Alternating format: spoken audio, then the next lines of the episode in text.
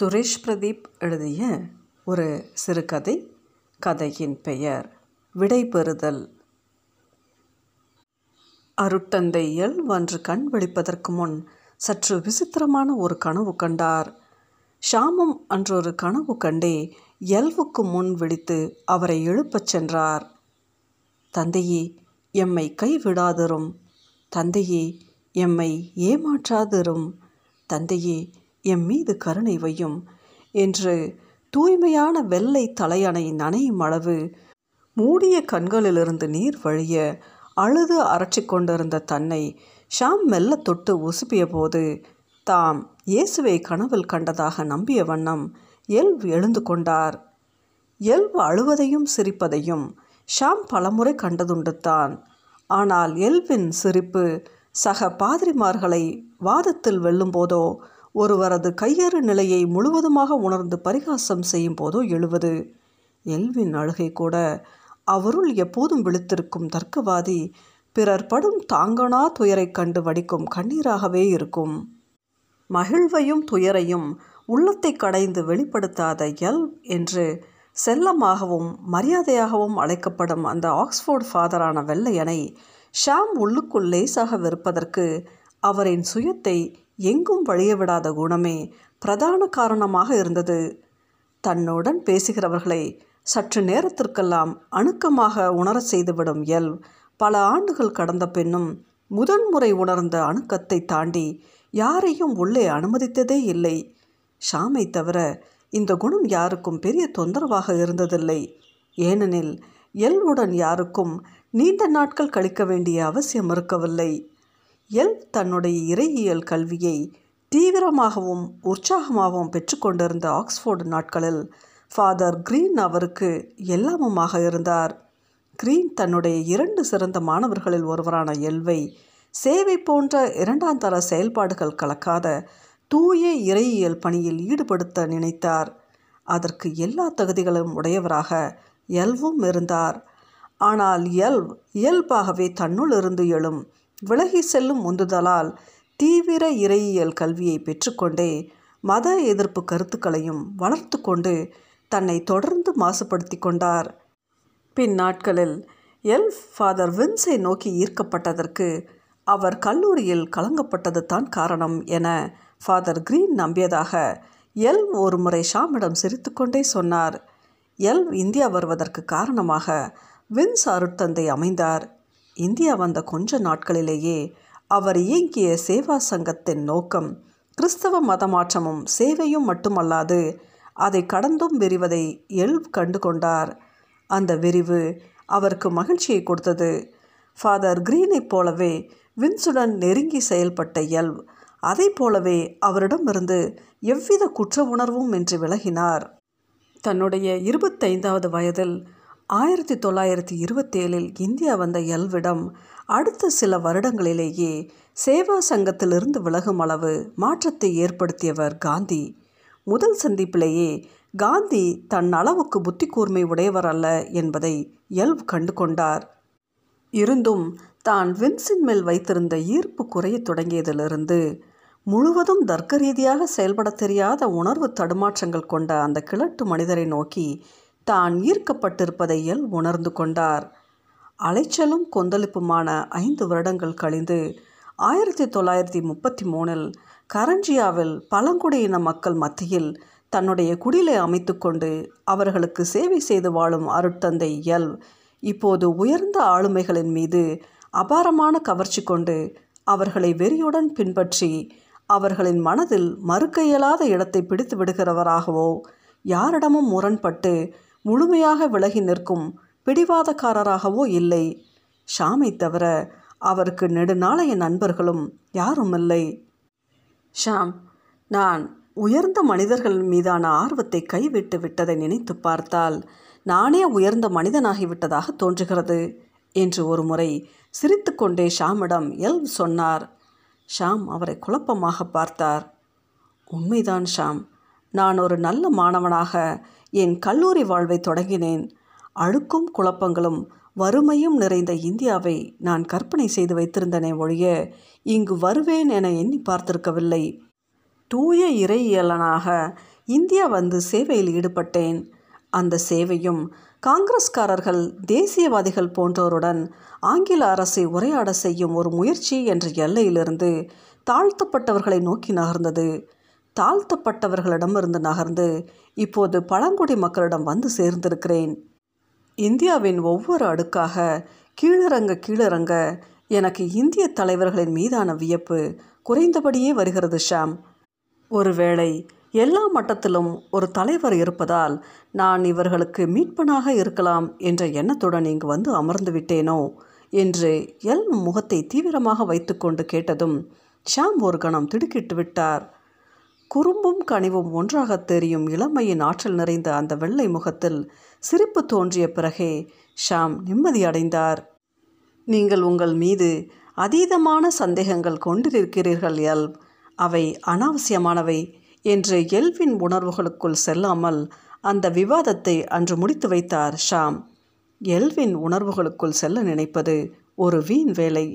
அவர் உணர்வுகளுக்கு எவ்வளவு விளக்கங்கள் கொடுத்தாலும் இறுதியில் உன்னால் என் குழப்பங்களை அணுவளவும் தீர்த்து வைக்க முடியாது என்று பொருள் வடும்படியான எதையாவது சொல்வார் எல்வ் இன்று குழப்பமும் கொந்தளிப்பும் கொண்ட மனதுடன் அழுத கண்களுடன் எழுந்து அமர்ந்திருக்கும் இந்த ஆங்கிலேயனிடம் தற்போது உள்நுழைவதற்கான விரிசல் தென்படுவதை ஆறு ஆண்டுகளில் முதன்முறையாக ஷாம் உணர்ந்தார். கரஞ்சியாவின் தலைமணக்கும் அமைதியும் தூய்மையும் என்னுள் எழுப்பாத அழுகையூட்டும் நல்லுணர்வுகளை பம்பாயின் மோட்டார் சத்தமும் தூசும் எழுப்புவதைக் கண்டால் என் இறைப்பற்றின் மீது எனக்கு சந்தேகம் தோன்றுகிறது ஷாம் என்று சிரித்து தன்னிடம் ஷாம் உணர்ந்த அந்த விரிசலை சட்டென அடைந்தார் எல்வ் அரைந்து சாத்தப்பட்ட கதவில் மூக்கு நுனி பட்டது போல விதிர்த்து போனார் ஷாம். ஆனால் அவருக்கு இன்னமும் நேரம் இருந்தது. இந்த நாளில் எல் நிச்சயம் ஒரு புள்ளியில் உடைந்தே ஆவார். அதனை அவர் அருகிலிருந்து தான் காணப்போகிறோம் என்று மகிழ்ந்து கொண்டார் ஷாம். எனினும் மேரியுடன் பேசும்போது ஃபாதர் எல் தன்னை உடனிருக்க அனுமதிக்கவில்லை என்றால் என்ன செய்வது என்ற திடீர் கலக்கம் ஷாமுக்கு ஏற்பட்டது. அவர்கள் விடைபெற போகும் கணம் அவர்கள் இருவருக்கும் எவ்வளவு அந்தரங்கமானது என்று தெரிந்தும் அந்த கணத்துக்குள் இருக்க நினைக்கும் தன்னை ஒரு கணம் இழிவாக உணர்ந்தார். பொதுவாக இப்படி இழிவாகவோ தாழ்வாகவோ நாம் உணர்கிறோம் எனில் நாம் எண்ணியது நடக்கவிருக்கிறது என்று அர்த்தம். அப்படியெனில் இன்று மேரியும் எல்வும் விடை பெற்று பிரியவிருக்கும் கணத்தில் தான் அவர்களுடன் இருக்கப் போவது உறுதி என்று தன் உள்ளம் நம்பிவிட்டதையும் ஷாம் உணர்ந்தார். அது எப்படி சாத்தியமாகும் என்று எண்ணிய உடனேயே காந்தியின் நினைவு அவருக்கு வந்தது. காந்திக்கு எல் எழுதிய கடிதத்தில் இனி என் வாழ்வில் ரகசியங்கள் கிடையாது பாபு என்ற வரியை படித்தபோது ஷாம் மகிழ்ந்து முகம் மலர்ந்தார். எல் தனக்குள் தூண்டும் பொறாமை மட்டுப்படும் என எண்ணினார். ஆனால் அப்படி எதுவும் நடைபெறவில்லை. எல் பயனுக்கும் இடங்களிலெல்லாம் அவரை பெண்கள் சூழ்ந்தனர். சக அருட்தந்தைகள் வியந்தனர். எல்லாவற்றுக்கும் மேல் சில முறை மட்டுமே எல்வை சந்தித்திருந்த பாபு கூட அவரை சொந்த மகன் அளவுக்கு வாஞ்சையுடன் நடத்தினார். எப்படியோ எல்வின் மேரியுடனான சந்திப்பு ரகசியமானதாக இருக்கப் போவதில்லை என்று மட்டும் எண்ணி ஷாம் ஆறுதல் கொண்டார். மேரியை இங்கிலாந்துக்கு வழி அனுப்புவதற்காக எல்வும் ஷாமும் பாம்பே வந்திருந்தனர். ஆயிரத்தி தொள்ளாயிரத்தி முப்பத்தி ரெண்டு நவம்பரில் பழங்குடி கிராமமான கரஞ்சியாவுக்கு சென்ற பிறகு எல் நகருக்கு வருவது இதுவே முதன்முறை. இந்த ஆறு மாதங்களுக்கு உள்ளாகவே எல் மூன்று முறை காய்ச்சலால் தாக்கப்பட்டார். ஒரு முறை ஷாமிடம் கோபப்பட்டார். மேரி இங்கிலாந்து புறப்படுவதாக வந்த கடிதத்தை படித்து முகம் மலர்ந்தவராக ஷாமிடம் இனி என் உளக்குழப்பங்கள் குறையும் என எண்ணுகிறேன் ஷாம் என்றார். அதுபோலவே மேரியை வழி அனுப்பும் நாளுக்கென காத்திருந்தபோது எல் உற்சாகமானவராக இருந்தார். பாப்புவுக்கு பல கடிதங்கள் எழுதினார். அந்த உற்சாகத்தின் சாயை எதுவும் தென்படாதவராக படுக்கையை விட்டு எழுந்து செல்லும் எல்வை ஷாம் விசித்திரமாக பார்த்தபடி அவர்கள் தங்கியிருந்த விடுதியின் கீழ்த்தளத்துக்கு தேநீர் வாங்கி வர சென்றார். கெட்டிலும் மூன்று குவளைகளுமாக உள்ளே வந்தவரை அமைதியான புன்னகை தவழ்ந்த முகத்துடன் எல் வரவேற்றார். ஏதோ யோசனையில் இருக்கிறீர்கள் எல். சரியா என மேஜையில் குவளையையும் கெட்டிலையும் வைத்தபடி ஷாம் கேட்டார். புன்னகை மாறாத முகத்துடன் ஆம் ஷாம். இன்று கண்ட கனவை சிந்தித்து கொண்டிருந்தேன் என்றார் எல். கேள்வியுடன் பார்த்த ஷாமை நோக்கி எல் பேசத் தொடங்கினார். ஆக்ஸ்போர்ட் பேராசிரியர்களில் எங்களுக்கு மிகவும் பிடித்தவர் ஃபாதர் நீல்ஸ். எங்களுடைய அந்தரங்க சிக்கல்களை கேட்பதிலும் அவற்றின் அபாயமின்மையை விளக்குவதிலும் தேர்ந்தவர். பொதுவாக எப்போதுமே அவரை சூழ்ந்து ஒரு மாணவர் கூட்டம் இருந்தபடியே இருக்கும். ஒரு நாள் அப்படி ஒரு சந்திப்பில் நீல்ஸ் எங்களை நோக்கி கேட்டார் நீங்கள் கிறிஸ்துவை கனவில் கண்டு இருக்கிறீர்களா? முதலில் அவர் விளையாட்டாக கேட்கிறார் என்றே எண்ணினோம். ஆனால் ஒரு மாணவன் தான் கண்டதாக பதில் சொன்னதும் ஒவ்வொருவரும் தங்களுடைய பதில்களை சொல்லத் தொடங்கினர். கனவினை விளக்குவதில் முதலில் இருந்த தடைகள் நீங்கி ஒவ்வொருவரும் ஆத்மார்த்தமாக அந்த சந்தர்ப்பத்தை விளக்கத் தொடங்கினர். ஒருவர் சாப்பாட்டு மேசையில் எதை உண்ண வேண்டும் எதை உண்ணக்கூடாது என்ற கண்டிப்புடன் ஆணையிடும் மாஸ்டராக கிறிஸ்து தன் கனவில் வருவதாக சொன்னார். மற்றொருவர் கிறிஸ்து தன்னுடன் கடற்கரையில் விளையாடிக் கொண்டிருப்பவராகவே எப்போதும் கனவில் வருகிறார் என்று சொன்னார். இன்னும் ஒருவர் கிறிஸ்து தன் கனவில் அழிக்கப்பட வேண்டிய எதிரியாக தோன்றுவதாக சொன்னபோது சற்று நேரம் அங்கு ஆழ்ந்த அமைதி நிலவியது. அடுத்து சொன்னவர் பெண்களை எளிதாக கவர்ந்துவிடும் பேரழகனாக பொறாமைப்பட வைக்கும் நண்பனாக கிறிஸ்து தன் கனவில் வருவதாக சொன்னார். நான் எதுவும் சொல்லவில்லை. ஏனெனில் கிறிஸ்து என் கனவில் அன்று வரை வந்ததில்லை ஷாம் என்று சொல்லி நிறுத்தினார் எல். மாணவர்கள் கலைந்த பிறகு ஃபாதர் நீல்ஸ் எல்வை தனியே அழைத்தார்.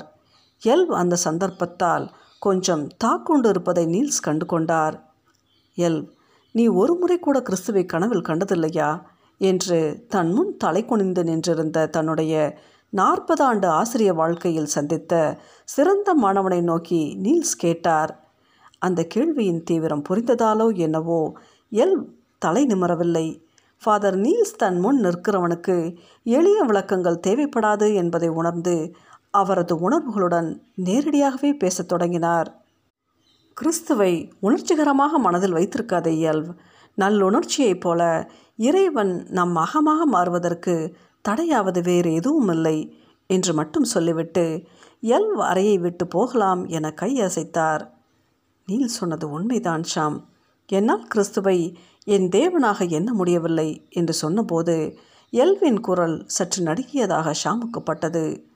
இன்று இப்படி ஒரு சூழ்நிலையில் நான் கிறிஸ்துவை காண்பேன் என எண்ணவில்லை ஷாம். என் உறுதி தளர்வது போல உணர்கிறேன் என்று சொன்னபோது எல்வின் குரல் உண்மையிலேயே தாழ்ந்தது. எல்வை புரிந்து கொண்டு அவருக்கு ஆறுதல் சொல்ல வேண்டுமென ஷாமின் உள்ளம் துடித்தது. மேரி கரஞ்சியாவுக்கு வந்த தினம் ஷாமுக்கு நினைவுக்கு வந்தது. அப்போது எல் தான் தலைமை ஏற்றிருந்த சேவா சங்கத்தை விடுத்து கரஞ்சியாவில் ஆசிரமம் அமைத்து இங்கிலாந்துக்கு சென்று அங்கிருந்து பல போராட்டங்களுக்கு பிறகு இந்தியாவுக்கு திரும்பி சில மாதங்களே ஆகியிருந்தன. சேவா சங்கத்தில் இனியும் நீடிப்பதில் பொருளில்லை என்று உணர்ந்த மேரி ஷாமையும் எல்வையும் தேடி கரஞ்சியாவுக்கு வந்தார். மேரி தன்னையோ எல்வையோ காதலிப்பது ஷாமுக்கு தெரியும். பழங்குடி சேவை சாகசம் விரும்பும் மனம் என தன் செயலுக்கு அவர் என்ன காரணம் கற்பிக்க விரும்பினாலும் ஷாம் அவளை நம்புவதாக இல்லை. எல்வை காதலிக்கும் அளவு மேரி தகுதியானவர் அல்ல என ஷாம் மனதார நம்பியதற்கு அவரது மேரியின் மீதான காதல் காரணமில்லை என்று சொல்லிவிட முடியாது. மலையின் மீதிருந்த தன் தேவக்குடிலை தேடி வந்தவரை எல் இன்முகத்துடன் வரவேற்கவில்லை. ஆனால் ஷாமுக்கு மேரியின் வருகை பெரும் உற்சாகத்தை கொடுத்தது.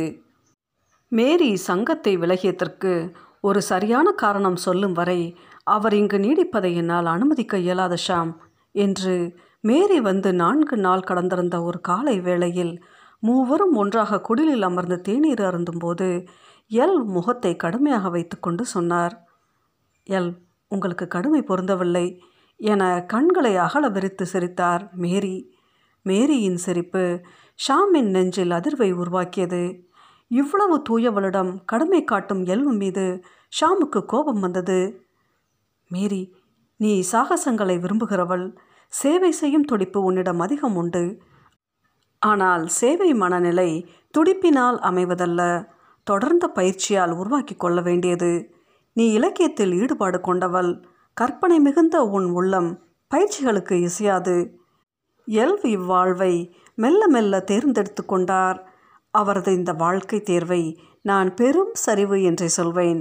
அந்த சரிவின் மீதான கவர்ச்சியால் தான் நீ இந்த குடிலை நோக்கி ஈர்க்கப்பட்டிருக்கிறாய் என்று எல்வின் எண்ணத்தை ஷாம் அமைதியாக மேரியை பார்த்து சொன்னார். அற்புதம் ஷாம் எவ்வளவு நிதானமாக பேச கற்றுக்கொண்டிருக்கிறீர்கள் மேலும் என்னை எவ்வளவு அழகாக மதிப்பிட்டு வைத்திருக்கிறீர்கள். பிள்ளையின் துர்க்குணங்களை அம்மாவை விட வேறு யார் நன்கறிவர்?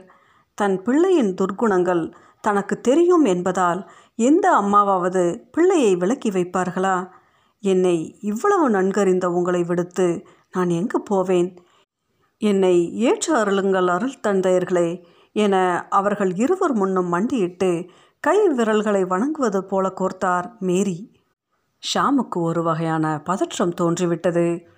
மேரியின் செய்கை விளையாட்டாக தொடங்கப்பட்டிருந்தாலும் அவரது தொழுது கைகளில் தெரிந்த நடுக்கம் அவர் முழுமையாக விளையாடவில்லை என்பதை அவருக்கு சொல்லிவிட்டது. எல். மேரியிடமிருந்து விழிகளை எடுக்கவில்லை. அந்த விழிகள் கோர்த்த விதத்தை கண்டதும் ஷாம் உள்ளுக்குள் புழுவன நெளிந்தார் எழுந்து ஓடிச் சென்று மலையிலிருந்து குதித்துவிட எண்ணினார். குதித்து உடல் சிதைந்து மீண்டும் மலையேறி மீண்டும் குதித்து தன் உடலின் ஒவ்வொரு தசை நாராக நசுங்கி சிதைவதை தானே பார்த்து நிற்க வேண்டும் என விரும்பினார். எல் அந்த முடிவை வந்தடைவார் என ஷாம் எதிர்பார்க்கவில்லை. எல்வின் மனம் மேரியை மிக இயல்பாக தன்னுடன் இணைத்து கொள்ள முடிவெடுத்து இருந்தது. அம்முடிவு அன்பினால் எடுக்கப்பட்டது என்பதை விட மேரியை வருத்திவிடக்கூடாது என்ற காரணத்தால் மட்டுமே எடுக்கப்பட்டது என்று ஷாம் உணர்ந்ததால் மேலும் சீற்றம் கொண்டார். தான் காதலிக்கும் ஒருத்தி மற்றொருவன் இடத்தில் அப்படி முக்கியத்துவம் இழப்பதை அவர் விரும்பவில்லை. எல் வேசி மகனே ஏனடா நீ இந்தியாவுக்கு வந்தாய்? உன்னை ஒரு நாளும் ஒரு செயலில் கூட என்னால் வெல்ல இயலாதா? உன்னை நான் கொல்ல வேண்டும். ஆம் அதுதான் அனைத்துக்கும் தீர்வாக இருக்கும். நீ எல்லோரிடமிருந்தும் பெறும் அன்பை இதோ மேரியிடமிருந்தும் பெற்றுவிட்டாய். காந்தியின் ஆசிரமத்திலும் பெண்கள் உன்னை வளைய வந்தனர். நான் உள்ளுக்குள் எப்படி எரிந்தேன் என உனக்கு புரிந்ததா? ஏன் காந்தியே கூட எரிந்திருக்கலாம் யாருக்கு தெரியும்? மேரியை நான் எப்படி எண்ணியிருந்தேன் என உன்னிடம் என்னால் சொல்ல முடியுமா? உன்னால் அதை புரிந்து கொள்ள முடியுமா? ஏன் அவளால் கூட அதை புரிந்து கொள்ள முடியுமா? உங்கள் யாராலும் அது முடியாது. என் புனித உணர்வுகள் என்னுள்ளேயே சமாதி அடையட்டும். எல் நீ இப்போது என்ன சொல்லப் போகிறாய் என்று எனக்கு நிச்சயம் தெரியும். உன்னுடன் இத்தனை வருடங்கள் இணைந்து உழைத்ததற்காக இந்த ஒரு கருணையை மட்டும் என் மீது வை. நீ இப்போது எண்ணுவதை என்னிடம் சொல்லிவிடாதே எல்வ் நீ சொல்லத்தான் போகிறாய். நீ என்னிடம் மட்டும் சொல்லவிருக்கும் அந்த முடிவினை கேட்டு மேரி மகிழத்தான் போகிறாள். உள்ளே எவ்வளவு கொந்தளித்தாலும் முகத்தில் எதையும் காட்டிவிடாதவனாக என் உயிரை கடித்து குதறப்போகும் அந்த செய்தியை கேட்கத்தான் போகிறேன். மேரி என்ன நினைப்பாள்? இவனுக்கு சற்று கூட பொறாமை தோன்றவில்லையா என்று எண்ண மாட்டாளா? மேரி உங்கள் இருவரையும் தனித்தனியே கொலை செய்யும் அளவு என்னுள் இப்போது பொறாமை பெருகி அலையடிக்கிறதடி. ஷாமின் பார்வை எல்வில் அழுத்தமாக பதிந்திருந்தது. ஷாம் நாங்கள் திருமணம் செய்து கொள்வதற்கு தடை ஏதும் உள்ளதா? ஷாம் மேரியை நோக்கி திரும்பினார். புன்னகைத்தபடியே இது ஒரு அற்புதமான முடிவு என்றார். மறுநாள் வழக்கம் போல விடிந்தது. இரவு முழுவதும் தூங்காத ஷாமுக்கோ அது விடியலே அல்ல. ஒன்று தொடங்கி முடிந்து மற்றொன்று தொடங்குவதாக செய்யும் கற்பனையை நாம் அடைந்திருப்பது நமக்கு இறைவனால் அருளப்பட்ட வரம். தினம் தினம் கடவுளிடம் கூட ஒரு செயல் சரியாக தொடங்கி சீராக நடைபெற்று சுபமாக முடிய வேண்டும் என்று தான் நாம் வேறு வேறு சொற்களில் பிரார்த்திக்கிறோம். அந்த சீர்மையின் தொகுப்பாக வாழ்க்கை அமையும்போது அது நம்மை நமக்கு வழங்கப்பட்ட பணியை பற்றி சிந்திக்க தூண்டுகிறது. ஆகவே உங்களது ஒவ்வொரு நாளும் உற்சாகத்துடன் தொடங்கட்டும் முடியட்டும். துயிலே இல்லாத இரவெனினும் என்றும் போல பள்ளிக்காலத்தில் ஒழிக்கும் பேராயரின் குரல் மனதில் ஒழிக்கும் கணத்தை விடியல் என முடிவு செய்து கொண்டு ஷாம் வெறுமனே மூடியிருந்த கண்களை திறந்தார். ஆனால் அவரது நேற்று இன்னும் முடியாமல் நீண்டு கொண்டே இருந்தது. நினைவினை எப்பக்கம் திருப்பினாலும் அது மீண்டும் மீண்டும் எல்விலும் மேரியிலும் சென்று முட்டியது. அந்த எண்ணத்தை உதர்வது எவ்வளவு எளிதானது என்று ஷாமுக்கு நன்றாக தெரிந்திருந்தது. ஆனால் அதை உதறிய பிறகு எஞ்சும் நாட்களை கடந்த நாட்களைப் போல வாழ முடியும் என்ற நம்பிக்கை அவருக்கு இல்லாமல் இருந்தது. படுக்கையை விட்டு எழ வேண்டுமெனில் தன் மனம் ஒரு முடிவினை எடுத்தாக வேண்டும் என்று உணர்ந்தார். முதல் சிந்தனையாக கரஞ்சியாவை நீங்கி பம்பாய்க்கு சென்று விடலாமா? என்பதே தோன்றியது. அந்த எண்ணம் எழுந்த உடனேயே கரஞ்சியாவை கட்டாயம் நீங்கியாக வேண்டும் என்ற தர்க்கங்கள் அவர் மனதில் உருக்கொள்ளத் தொடங்கின. இங்கு உண்மையில் வாழ்வென ஒன்றுமில்லை. ஒருவேளை பிரிட்டிஷ்காரர்கள் இந்தியாவை நீங்கினாலும் அமையவிருக்கும் இந்திய அரசு இந்த பழங்குடி மக்களை எவ்விதத்திலும் கண்டு கொள்ளப் போவதில்லை. இந்த வெள்ளைக்கார மடையனுக்கும் அது புரிந்தே இருக்கும். இந்த மக்களிடம் அவன் சேவை செய்ய வந்தது கூட இந்திய சுதந்திர போராட்டத்தில் ஈடுபடுவதில் இருக்கும் ஆபத்திலிருந்தும் காந்திக்கு அணுக்கமானவனாக இருப்பதில் உள்ள சங்கடங்களிலிருந்தும் தப்பித்து கொள்வதற்காகவே இவன் பாதுகாக்க நினைக்கும் முன்னேற்ற நினைக்கும் இந்த பழங்குடி பண்பாடு எதிர்ப்பில்லாமல் முழுமையாக இந்திய அரசால் அழுக்கப்படும். பிரிட்டிஷ் இங்கு உருவாக்கி இருக்கும் அதிகார அமைப்புத்தான் இந்த நாட்டை கட்டுப்படுத்தப் போகிறது. இதில் இவன் என்ன இடையீட்டை செய்துவிட முடியும்? நானும் இங்குள்ள குழந்தைகளுக்கு ஆங்கிலம் கற்பிக்கிறேன் அறிவளிக்கிறேன். மெல்ல மெல்ல அவர்களை பிரிட்டிஷ் பிரஜைகளாக மாற்றிக்கொண்டிருக்கிறேன் இந்த சேவையை நான் ஏன் இங்கமர்ந்து செய்ய வேண்டும்? நான் சமவெளிக்கு செல்கிறேன் தலித்துகளிடம் செல்கிறேன். குறைந்தபட்சம் அவர்களால் என்னை அங்கீகரிக்க வேணும் முடியும் என்றெல்லாம் அவரது மனம் தர்க்கம் செய்து கொண்டிருந்தாலும் மேரி எல் மனம் புரியவிருக்கும் இந்த நேரத்தில் தான் வெளியேறுவது சமூகத்தால் எப்படி பொருள் கொள்ளப்படும் என்ற கோணத்திலும் அவர் மனம் சிந்திக்க தவறவில்லை. அவர்களுடைய நம்பிக்கையின்படி அருட்தந்தையர் மனம் புரிந்து கொள்ள அனுமதி உண்டு எனினும் எல்வின் மீது உருவாகியிருக்கும் மலைப்பு ஏற்படுத்தும் ஆளுமை என்ற பிம்பம் இந்த மன நிகழ்வால் சரியக்கூடும் என்று ஷாம் எண்ணினார். சமூக பலகீனம் ஒன்றை கை கொள்ளாத மனிதனை தன்னை விட உயர்ந்தவனாக எண்ணிக்கொள்வதை தவிர சமூகத்துக்கு வேறு வழி இல்லை. காந்தி இந்தியர்களால் உயர்ந்த ஆளுமையாக கொல்லப்படுவதற்கு கூட அவர் தன்னுடைய சமூக பலவீனங்களை ஒவ்வொன்றாக கைவிடுவதை காரணம் என ஷாம் எண்ணினார். ஆகையால் மனம் புரிதல் என்ற அத்தகைய பலவீனத்தை ஏற்படுத்தி கொள்ளவிருக்கும் எல்வை விட்டு அவருடைய நெடுநாளைய நண்பனான தான் விலகுவது சமூகத்தின் பார்வையில் தனக்கு பெருமை சேர்ப்பதாகவே அமையுமென ஷாமுக்கு உறுதியாக தோன்றியது. வெளியேறுதல் என்ற முடிவுடன் எழ இருந்தவரை மேரியின் நினைவு எரிவிறகு உருவப்பட்ட பால் நூரை போல அடக்கி கட்டலில் போட்டது. அவள் என்ன நினைப்பாள்? என்ற கேள்வி எழுந்ததுமே மிக அதிகமான வழியை எதிர்பார்த்திருப்பவன் போல ஷாமின் முகம் மாறியது. மனதை அவர் எவ்வளவு விளக்கியும் இந்த மன நிகழ்வு நடைபெறக்கூடாதென ஒரு உறுதியான பிரார்த்தனை அவருக்குள் உருக்கொண்டது. அந்த பிரார்த்தனையை பலவீனப்படுத்தும்படியான நிகழ்வுகளை தொடர்ந்த நாட்களில் நிகழ்ந்தன. எல் தான் மேரியை மனம் புரிந்து கொள்ளப் போவதை கரஞ்சியாவில் அறிவித்தபோது அவர்களில் இளைஞர்கள் எல்வை தூக்கி சுழற்றினர். பெண்கள் மேரியை முத்தமிட்டனர். சரமாரியான அந்த முத்தங்கள் மேரியை வெட்கம் கொள்ள செய்து சிரிக்க வைத்தன. தங்கள் முடிவை நண்பர்களுக்கு தெரிவிக்கும்படி இருவரும் மாற்றி மாற்றி கடிதங்கள் எழுதினர். மேரி ஒரு சில கடிதங்களில் திருத்தம் செய்வதற்காக ஷாமிடம் வந்தார். அக்கடிதங்கள் அவரது நெருங்கிய தோழிகளுக்கு எழுதப்பட்டதாக இருந்தது. சில வாரங்களாக ஷாம் குடிலுக்கு வருவது குறைந்து போனது. வேட்டையாட செல்லும் இளைஞர்களுடன் தானும் சென்றார். மாணவர்களுக்கு கற்பிப்பதில் கூடுதல் நேரம் செலவழித்தார். எல்வும் மேரியும் மனம் புரிந்து கொள்ளக்கூடாது என்று மனமறிந்து அவர் நிகழ்த்திய அவ பிரார்த்தனை அவ்வப்போது நினைவுக்கு வரும். ஷாம் சில வாரங்களுக்கு பிறகு ஒரு நாள் குடலுக்கு வந்தபோது அந்த சூழலில் தன் மனம் விரும்பக்கூடிய ஏதோ ஒன்று நிகழ்ந்து கொண்டிருப்பதாக அவருக்கு பட்டது. அது என்னவென்று அவர் மனதால் சரியாக அடையாளம் காண முடியாவிட்டாலும் மீண்டும் மீண்டும் குடலுக்கு வந்தார். எல்விடமும் மேரியிடமும் பேசினார். பேச பேச அவர்களுக்குள் விழுந்திருக்கும் மெல்லிய விரிசலை ஷாமின் கூர்ந்த மனம் கண்டறிந்து குதூகலம் கொண்டது. அன்புடையவர்களிடம் தென்படும் ஒத்திசைவு எல்வுக்கும் மேரிக்கும் இல்லாமல் ஆகிக் கொண்டிருந்தது. அன்பு ஏற்படும் ஒத்திசைவு மட்டுமே ஒருவர் மற்றொருவரை எந்த எல்லை வரை காயப்படுத்தலாம் என்பதை அறிவிக்கும். மேரி எல்வை எல்லை மீறி காயப்படுத்துவதாக ஷாம் எண்ணினார். அலாவுடன் நீங்கள் ஒருமுறை கூட உறவு வைத்து கொள்ளவில்லையா ஃபாதர்? என்ற கேள்வி மிக அதீதம் எனப்பட்டது. எல் பதில் சொல்லவில்லை. சில நாட்களுக்கு பின் காந்தியிடமிருந்து எல்விற்கு கடிதம் வந்தது. மிகச் சுருக்கமாக மனம் புரிந்த பிறகு உங்களால் பிரம்மச்சரியத்தை கடைபிடிக்க முடியுமா என்று சந்தேகிக்கிறேன் என்ற கேள்வியை முன்வைத்திருந்தார். இந்த மனிதரின் வெற்றியே ஒரு மனிதன் தனக்கு அவன் மனதில் என்ன இடம் கொடுத்து வைத்திருக்கிறான் என்பதை துல்லியமாக கணிப்பதில் தான் இருக்கிறது என ஷாம் உணர்ந்தார். எல்வை இதை தாண்டி சற்று கட்டாயப்படுத்தியிருந்தாலும் அவர் காந்தியை மறுத்திருப்பார். எல்வை சாத்தியமான மிகச்சிறிய வழியில் காந்தி குழப்பியிருந்தார். அங்கு நடைபெறும் ஆட்டம் எப்படி முடியப் போகிறது என்பது பற்றி கருத்தற்றவராக ஷாம் மாறியிருந்தார்.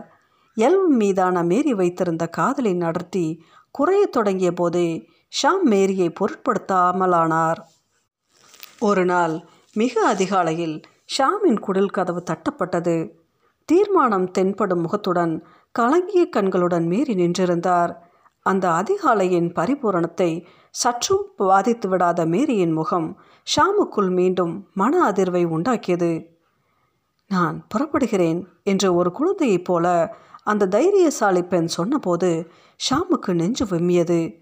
பக்கத்து அறையில் உறங்கிக் கொண்டிருந்த எல்வும் சற்று நேரத்தில் எழுந்து வந்தார்.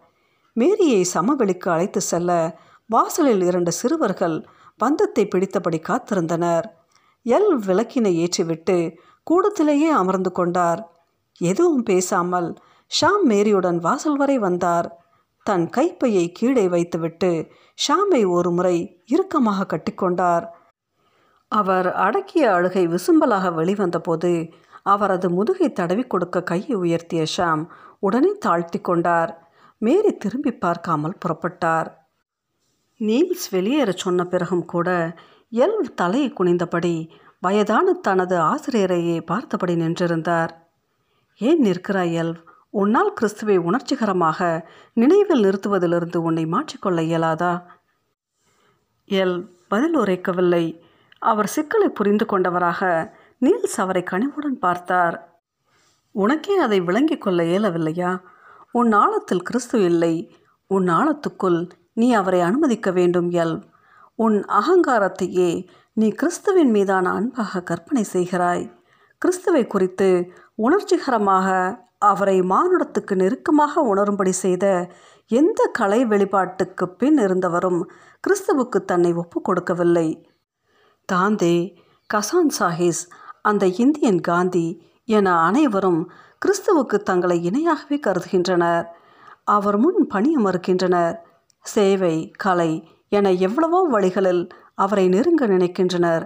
இருந்தும் கிறிஸ்து தங்களால் நெருக்கப்படக்கூடியவரே என்ற தங்களது மனமயக்கத்தை அவர்கள் கைவிடும் வரை அவரை அறியப் போவதில்லை. நீ உன் இளமையில் இருக்கிறாய். நீயும் அந்த மயக்கத்துக்குள் செல்லாதே. அவரை உன்னுள் அனுமதி. எல் விசும்பிக் கொண்டிருந்தார்.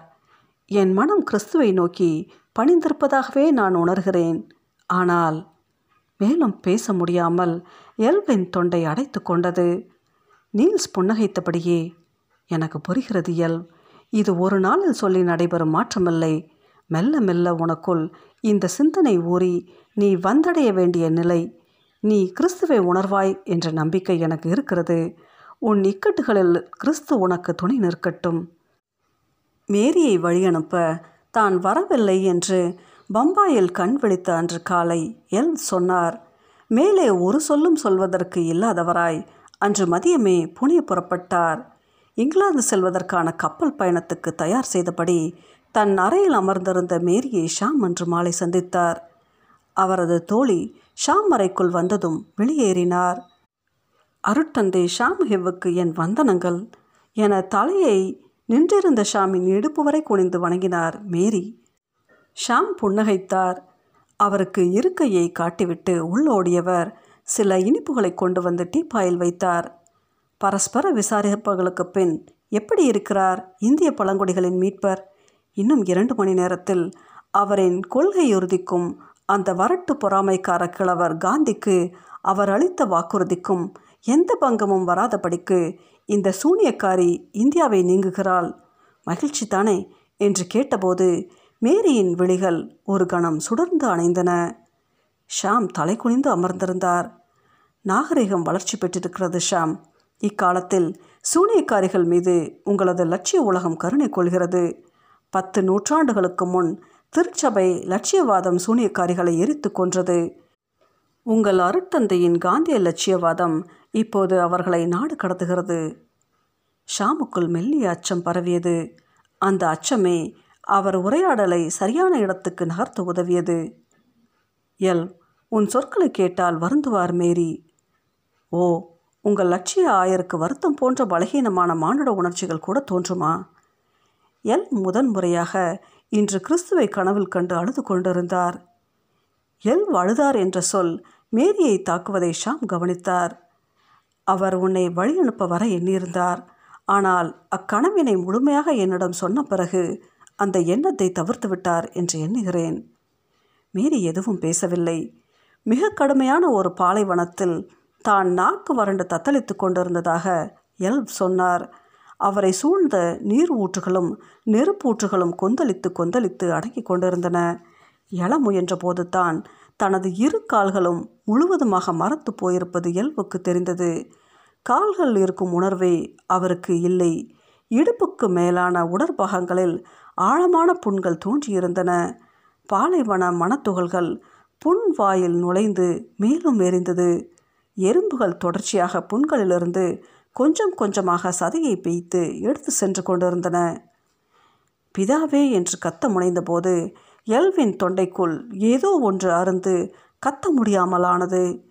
கண்களில் நீர் பெருகி வழிந்தது கலங்கலான கண்கள் வழியே தூரத்தில் யாரோ வருவது எல்வுக்கு தெரிந்தது. தூரத்தில் வருகிறவரை உணர்ந்த கணம் எல் மயங்கினார். அதிதூய நறுமணம் ஒன்று நாசியை தாக்க எல் திடுக்கிட்டு விழித்தார். அவர் எழுந்து கொள்ளவில்லை. அவர் கண்ட கனவில் மயங்கிய நிலையில் இருந்து மட்டுமே எழுந்திருந்தார். அவரை கடந்து அந்த இளைஞர் சற்று தூரம் சென்றிருந்தார். எல்வுக்கு அவர் இயேசுவன உறுதியாக தெரிந்தது. மனம் பரபரக்க எழுந்தார். மரத்து போன கால்கள் எழுவதற்கு ஒத்துழைக்கவில்லை. உடலால் கால்களை தூக்கி நடந்தார். ஒவ்வொரு அடி எடுத்து வைக்கும் போதும் முதுகுத்தண்டு மின் என்று தெரித்தது. அந்த வழியை தன் உச்சக்கட்ட ஆன்ம பலத்தின் மூலம் பொறுத்து முன்னேற முன்னேற கிறிஸ்து இன்னமும் தள்ளி சென்றார். சோர்ந்து அமர்ந்து அழும்போது அவர் புறம் காட்டியபடி அருகில் நின்றிருந்தார். எழுவதற்கான உந்தம் எல்வின் மனதில் தோன்றிய மறுகணமே அவர் அகன்று செல்லத் தொடங்கினார். எல் மனம் உடைந்து ஓங்கி அழத் தொடங்கினார். என்னை என்ன செய்யத்தான் நீ பணிக்கிறாய்? இவ்வளவு அருகில் வந்தும் உன்னிடமிருந்து என்னை தடுப்பது எது தந்தையே?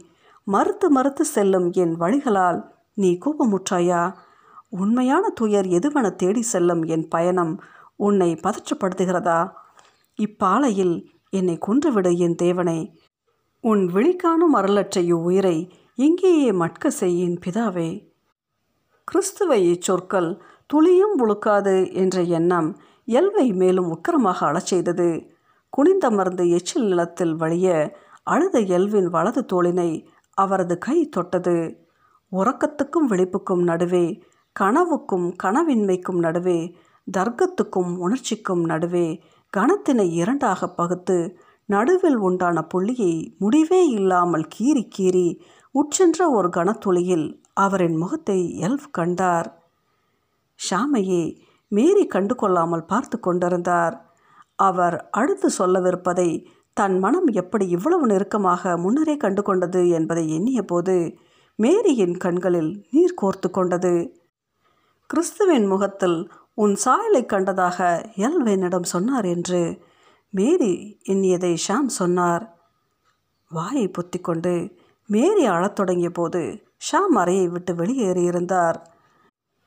ஆனால் ஷாம் இறுதி வரை எல் மேரியை கிறிஸ்துவாக கனவில் கண்ட அதே இரவில் முதன்முறையாக அவர் மேரியை கனவில் கண்டதை எல்விடமோ மேரியிடமோ சொல்லவே இல்லை. சுரேஷ் பிரதீப் எழுதிய இந்த சிறுகதையின் பெயர் விடை பெறுதல்